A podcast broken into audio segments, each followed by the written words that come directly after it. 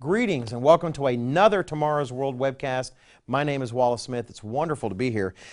And I have talked about this topic before. I've talked about it on webcast, I've talked about it on our telecast, and it, the news continues to develop right in front of our eyes in ways that are truly abominable. Uh, this is a news item from the BBC, February 1st, 2016. The title here is Scientists Get Gene Editing Go Ahead. Uh, let me just read from this at the very beginning. It says, It is the first time a country has considered the DNA altering technique in embryos and approved it. The research will take place at the Francis Crick Institute in London and aims to provide a deeper understanding of the earliest moments of human life. It will be illegal for the scientists to implant the modified embryos into a woman. But the field is attracting controversy over concerns it is opening the door to designer or GM babies. And when it says GM there, it means uh, genetically modified babies.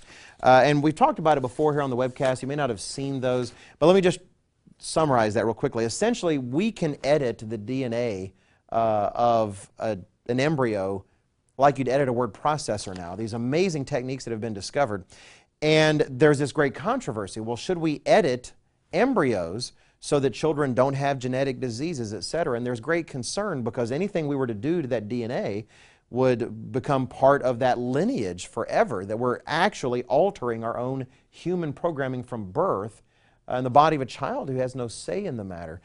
Well, anyway, here what Britain has approved is to allow doctors and scientists to experiment with embryos and to take them and just fiddle with their genes all they want uh, as long as they destroy the human embryos after seven days. A human life, which we'll come to in a moment. Uh, let me just continue with the article. It does highlight the experiments will take place in the first seven days after fertilization. Uh, Dr. Kathy Niakan, who's actually uh, working in this area, uh, it says that earlier this year she explained why she had applied to edit human embryos. That is applied to the British government for approval. She says, We would really like to understand the genes needed for a human embryo to develop successfully into a healthy baby.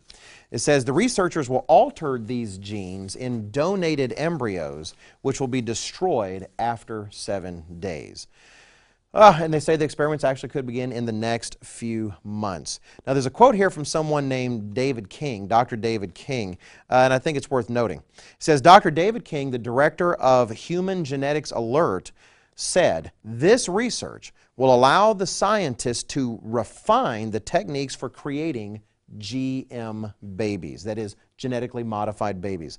And many of the government's scientific advisors have already decided that they are in favor of allowing that. Continuing his quote, so this is the first step in a well mapped out process leading to GM babies and a future of consumer eugenics.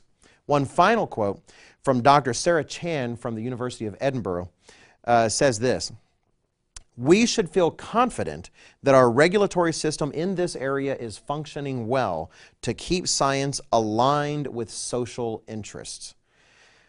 Now, let's take a look at that. There are actually two key revelations, two key admissions in this article. The first is what we read on the first page.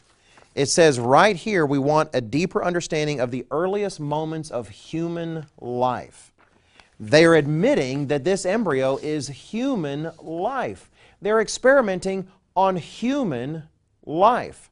We're editing the DNA of human life and then making sure we destroy that human life within seven days.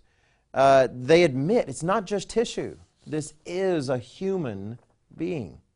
Secondly, the very last comment from Dr. Chan, and the idea that the purpose of our regulatory schemes are to keep science aligned, quote, with social interests. Social interests. That is, the line between what's right and what's wrong, what's ethical and not ethical, is somehow just simply a matter of social interest. And let me say that is the pathway to moral insanity the actions of the Nazis in Germany and the Holocaust were in line with certain social interests. Slavery in the United States South were in line with certain social interests. We can't afford to have simple social interests defining our lines. And what we see in this is a foreshadowing of a time the Bible talks about. In Revelation chapter 18, verses 11 through 13, the Bible talks about a system that will make merchandise of everything. It mentions gold and silver, precious stones, linen, wood, all sorts of things, horses and chariots, and bodies and souls of men